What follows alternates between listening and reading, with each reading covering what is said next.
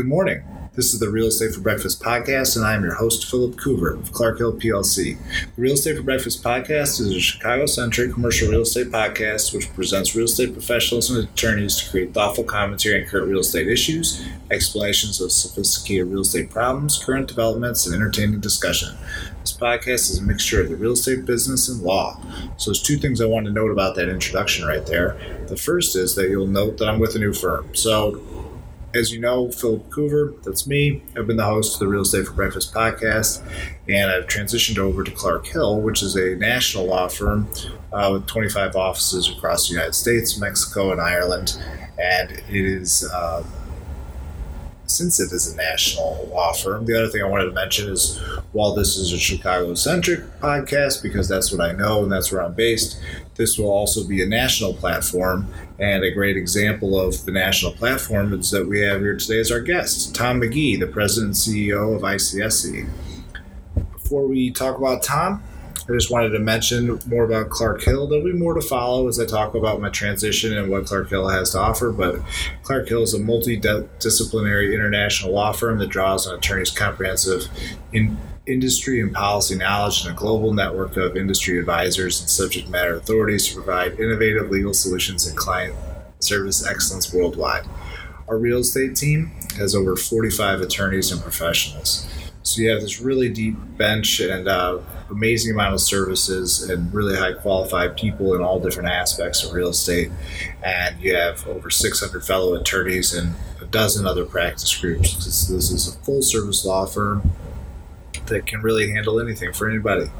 Um, today we have Tom McGee, as I mentioned, the president and CEO of ICSC. We recorded this live from Las Vegas the Recon Convention Center. If you don't know about Recon, it is uh, an enormous real estate conference. It's geared around retail real estate, but there's all sorts of there's bankers, there's lenders, there's people buying multifamily houses. There's all sorts of people. It's a great place for people to gather and to see what everyone's working on and to put deals together. So we figured let's try to grab the president of ICSC and see what he has to say about the current real estate industry, uh, retail in particular, and we got that opportunity. He actually was kind of funny. He introduced Daymond John, uh, the shark at Shark Tank, and the founder of FUBU to 700 people, and then gave a speech about the real estate industry. And that 1.5 hours later, he got to sit down uh, with us for the podcast. We recorded the podcast right in the convention center, so we're bringing it straight to you, the listener.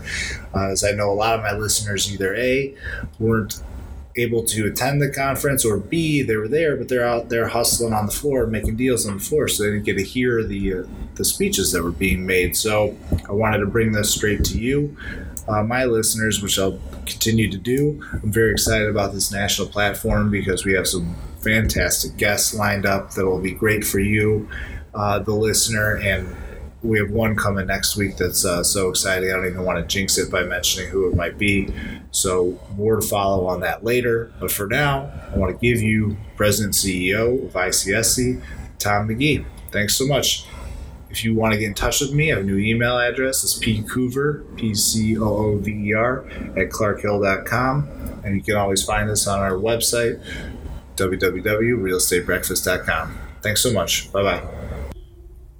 Good morning. This is Real Estate for Breakfast podcast. I am your host, Philip Coover of Clark Hill PLC.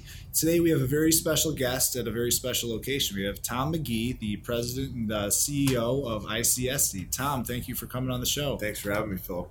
Yeah, so we're here at the, the belly of the beast in the crow's nest of Central Hall of ICSC. So if you hear a hum of noise outside, it's people, it's energy and chatter and, and all of our uh, attendees. Um, Tom, if you could just start with a little bit of an overview of the conference itself for those Sure. who can't be with us.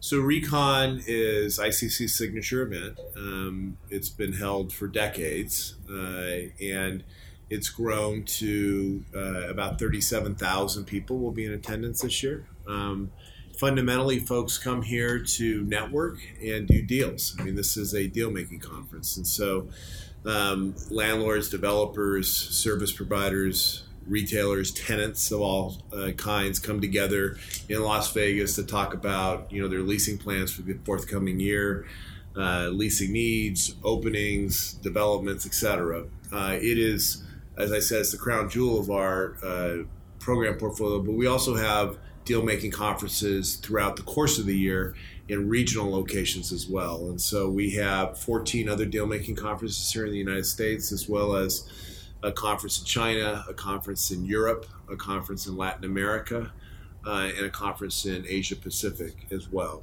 And you know, ICSC is the organization that represents the retail real estate industry. Uh, and a big part of our value proposition is bringing people together as well as you know obviously sharing uh, information about the health of the industry the trends that are taking place in the industry. Uh, we do a lot of public relations and conversations with folks like yourself and then uh, do uh, a lot of advocacy work on behalf of the industry in washington d.c and other parts of the, of the united states and in europe. Fantastic. How many people do we have with us here at the convention uh, so our expectation, um, you know, we don't have the final numbers yet uh, because we do get a surprisingly we do get a large number of walk-ins um, on the last two couple days, but our trend is to be very consistent with last year um, leading into this. So my expectation would be somewhere in the neighborhood of thirty-seven thousand people. That is unbelievable. My father-in-law is a broker in Michigan. He was saying he's been coming to this conference since the '80s. Yeah, yeah.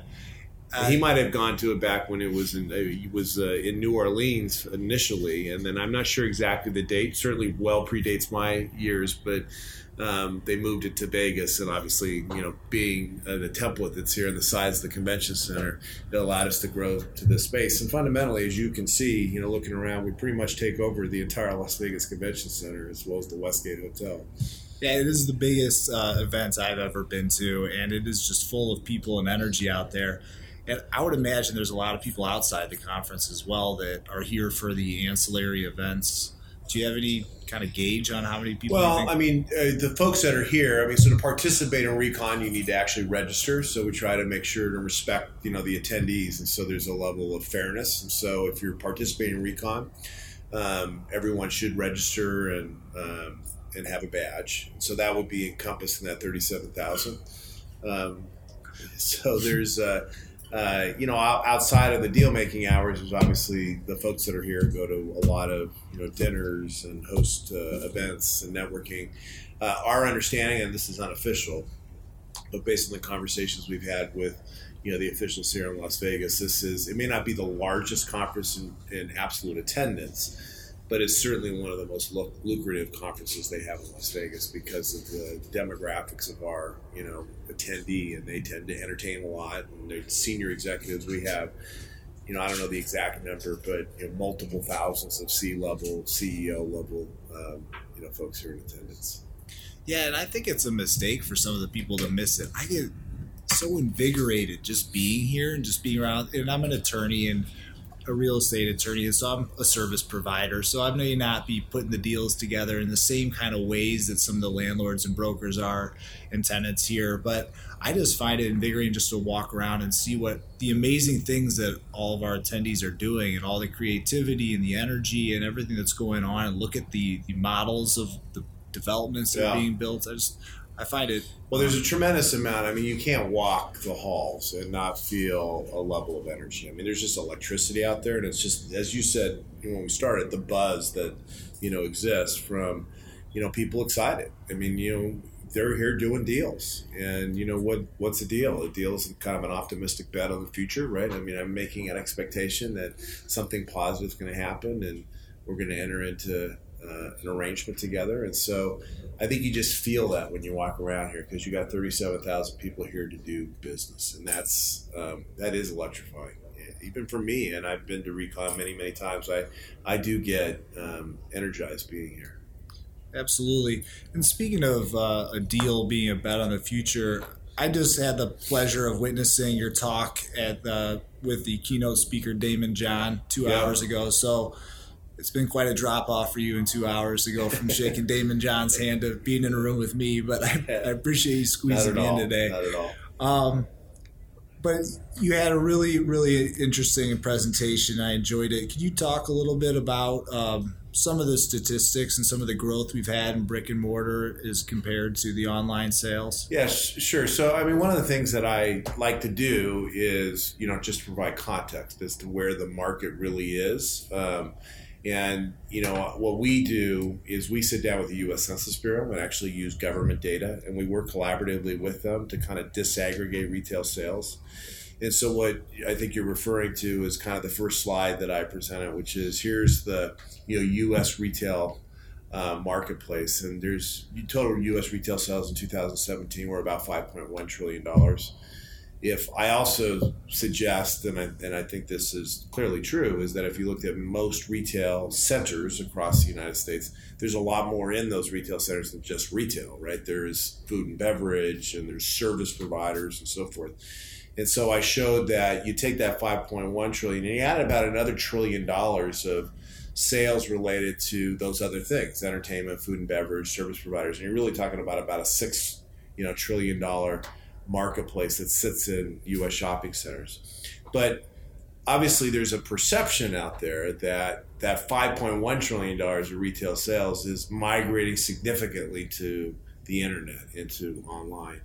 And in fact, that's not really true. Um, clearly, and nothing I would say would be to suggest that there isn't, you know, growth in e-commerce. There clearly is, but when you look at the vast majority of sales, not individual transactions, but sales dollars, aggregate dollars, by far, uh, they happen in a store. So about 87% of total retail sales happen in a store.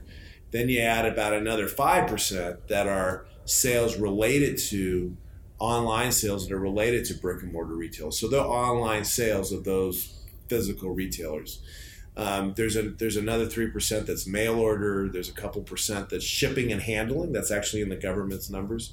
And then what you're left with is five percent of actually U, U.S. retail sales are online only retailers. And for purposes of that analysis, you know, despite Amazon buying Whole Foods and so forth, we included them in the online only retail bucket. And so while the press often says, hey, 13% of US, you know, retail sales are online, that's just not factually true. It's that's there's 13% of retail sales that aren't classically in a store, but there's a bunch of other stuff that make up that 13% delta. And then when you look at the actual aggregate growth in dollars, because the base is so big, you know, of physical retail, I mean, it's actually the aggregate dollars of growth in physical retail over the last four years is about $400 billion aggregate growth in online retail, and I don't have the numbers exactly in front of me, are about 125 billion dollars over that four-year time period. And actually, the aggregate growth in food and beverage, which I find the most fascinating because it really plays to I think the demographic changes that are happening in our country, is more than online growth. You know, it's about 130 billion dollars of growth in the food and beverage channel. And so while the you know, you would expect on a smaller base, the rate of growth would be higher in online and, and for that matter, food and beverage than classic physical retail. The aggregate dollar growth is still smaller than, you know, physical retail growth.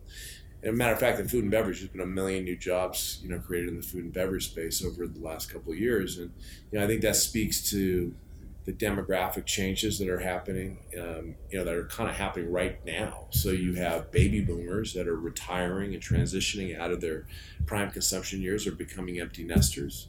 So they tend to go out to eat a lot more often. Uh, they downsize from their homes. They move into city environments. You know, uh, uh, look, move into Manhattan, move into Chicago, move into or some kind of urban density. You know, where they can live, work, and play kind of together and millennials. You know, they're pre kids, you know, pre marriage, pre home.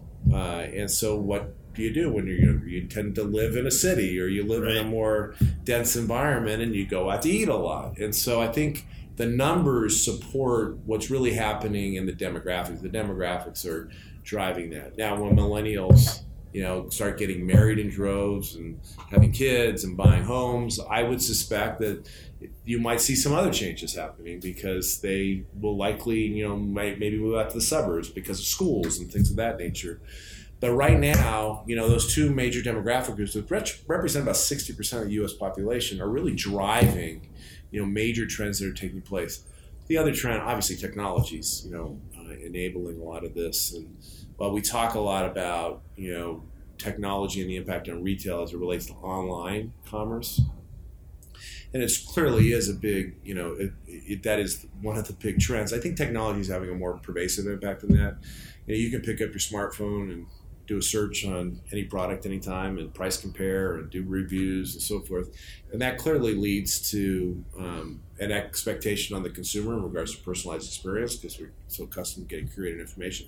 Price transparency drives down prices, right? I mean, right. you know, your ability to pass on a price or cost to your customer is going to be diminished if your competitor and the consumer can see that price right online anytime they want isn't doing it for the same product. Well, that's going to, I think, create you know uh, a cap on inflation. So.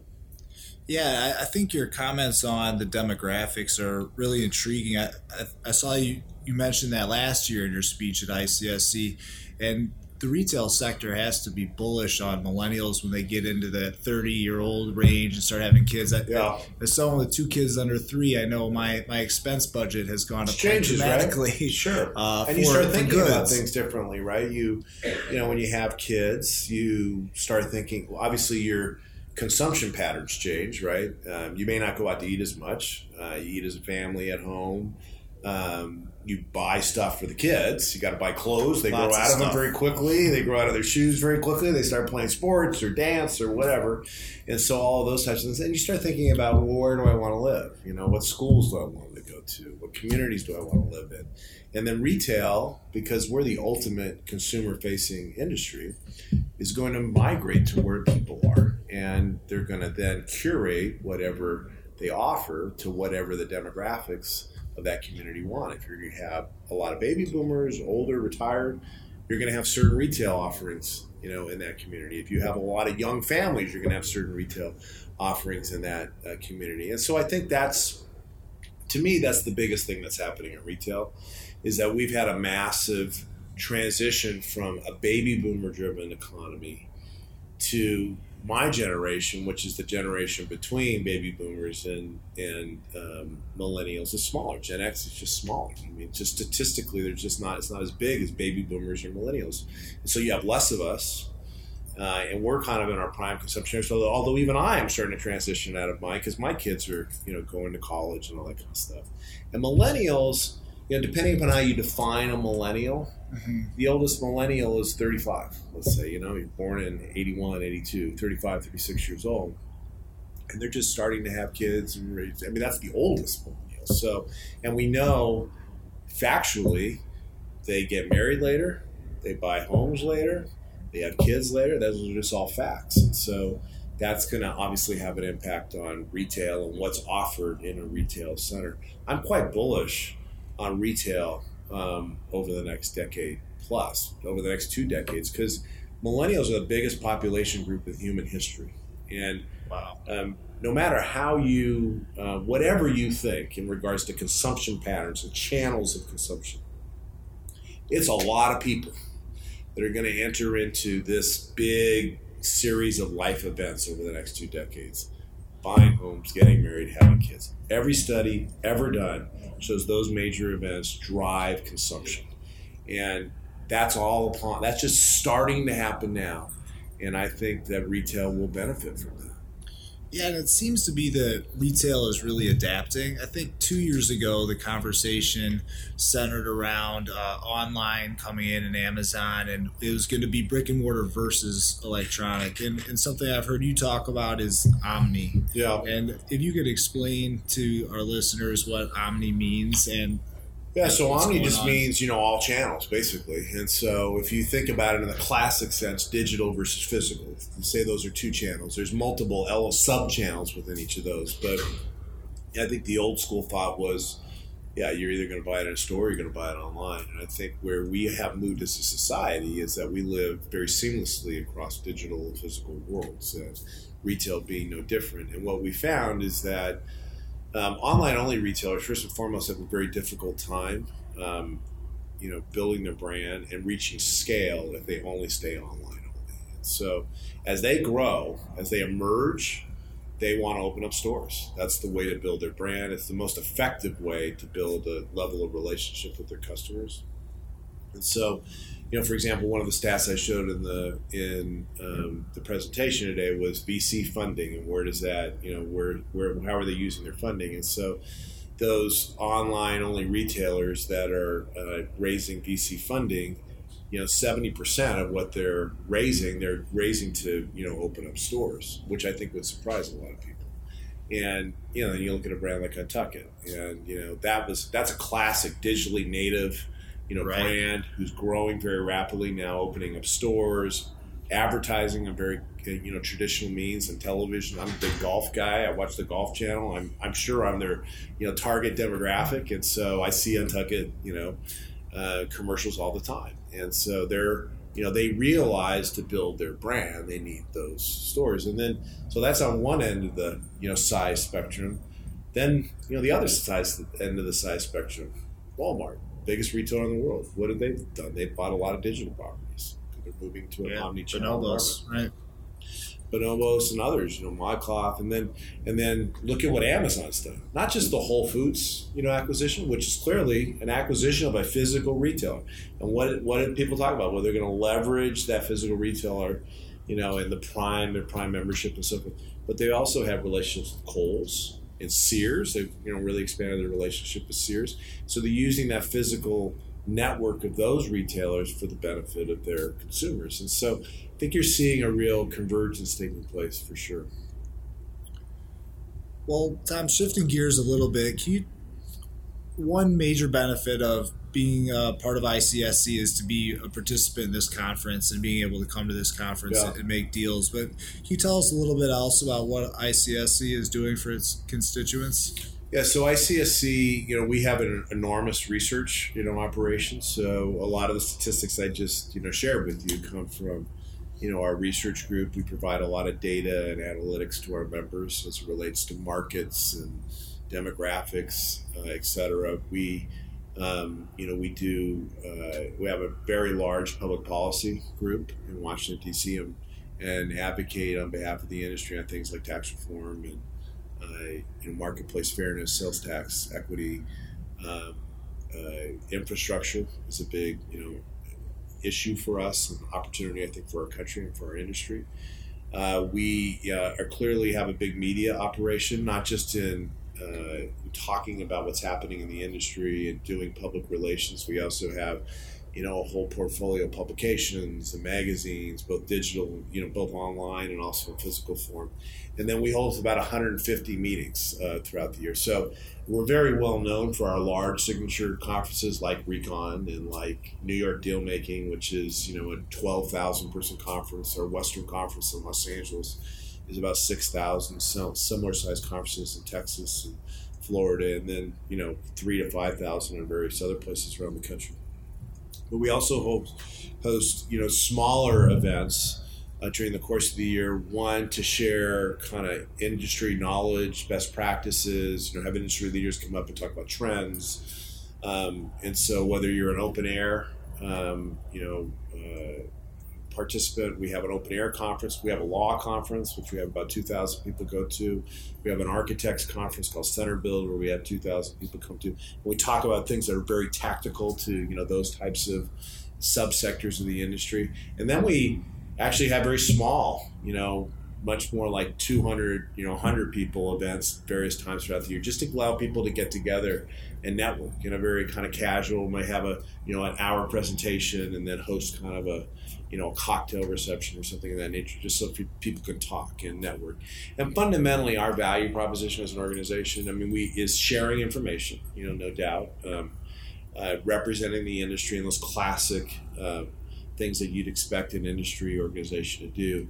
But we, you know, we do something more. You know, we help members network and you know, retail real estate is very much a relationship business. You know, much more than any other form of commercial real estate you know, because you're really your your success is so intertwined with you know each other, the landlord and the retailer, and you want to have that you know, personal relationship. And the brands are so front and center. You know, in an office building, you don't know who the tenant is necessarily. You just want to lease the space to a quality tenant. Here, you want to curate your offerings, and you want to make sure that the mix of offerings in a shopping center are appropriate. And so, you really have a mutuality of interest, and so having that relationship is really important. So, we, you know, we focus on our core value proposition of really networking and providing opportunities for members to network uh, in all various forms, whether those, as I said, those very small conferences all the way up to the yeah, I was talking to a broker last night. He said when he was starting out, he used to have to make 120 calls in order to get one meeting. And, uh, and then he came to ICSC for the first time and he just went online and could just sign up to schedule meetings with certain people. He's like, What? Do you mean I just have this to appear and I can just come to these meetings. So it certainly has worked out great for him. Um, and then also, you guys have a very large uh, legislative effort where you're yeah, pushing a lot of legislative so, reform. Yeah, we have a, a large uh, operation in Washington D.C. and and also um, in state houses across you know the country. We have regional leaders in you know, the West, the South, and uh, Northeast, and Central part of the U.S. And then you know, all in, we probably have about 16, 17 people that focus on public policy. Um, and then leverage a lot of our members. You know, we you know we have relationships with Democrats, Republicans, all members of Congress, uh, all across the political spectrum. I think mo- as well as you know mayors and governors around the country. I think you know retail real estate is a is a sector that generally speaking people feel positive about. Um, you know, because it really does contribute to society in a positive way. It generates a lot of jobs a lot of sales tax revenue to support cops and infrastructure and fire and other public safety. And so, you know, generally, no matter where you are on the political spectrum, people have a understand the value proposition. And so, you know, generally we're well received, and then we obviously, you know, want to want people to understand some of the things and complications that can impact their business. Fantastic. And then I have a few. I don't want to be respectful of your time because I know is is today the busiest day of your year. The Monday uh, of well, ICSC. The, these these three four days are the busiest days of the year. They're all they're all like the same. They're just really busy. Yeah, pretty much back to back to back. Sure. I was just you know personally wondering. Um, you used to be at Deloitte. Um, yeah. One of the you know, the top four firms. And I was just wondering, you know, why you decided to move from Deloitte to an organization like ICSC. Well, you know, first of all, you know, they they recruited me and and uh, and uh, you know presented the opportunity to me. I saw, you know, when I had the conversations, I saw a couple things. One, I saw an industry that was you know fundamentally important to you know economies, you know, the U.S. economy and economies around the world. I saw an industry that was kind of misunderstood a little bit, you know, of its importance. You know, I think people kind of take it for granted because we it's so pervasive when we drive by stores all the time. We right. just don't quite always get it uh, how significant and important it is. I saw an industry in the midst of change, um, and so I thought I, you know, I thought my experiences would, you know, align with their needs and give an opportunity to help uh, an industry transition into a whole nother era because there are changes and trends taking place. Uh, and I thought my background could be helpful. So I thought it was it was an exciting time to join the industry. Yeah, yeah, great opportunity. What, what's the best part of your job? Uh, I think the best part of my job is interacting with you know our members and um, you know our, our this is an industry that really does care about the communities that it you know resides in and and uh, and operates in because it has to, right? I mean, that's there's such a fundamentally integrated part in every community, um, and so they really they take a lot of pride in making sure that um, you know the developments that they build, the offerings that they provide are of highest quality. So I, I think interacting with the members for sure. There's a lot of creativity out there.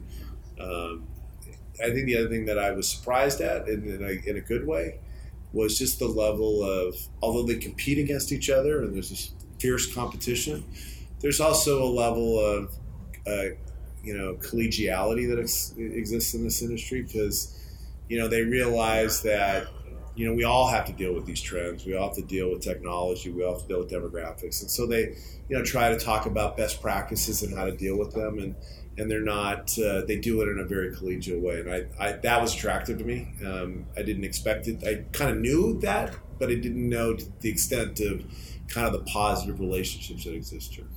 Well that was going to be my final question is what surprised you? So you jumped ahead to it and i i know that you have another meeting and another place to get to and it's a big day for you and a big day for icsc and thank you for your time. Thank you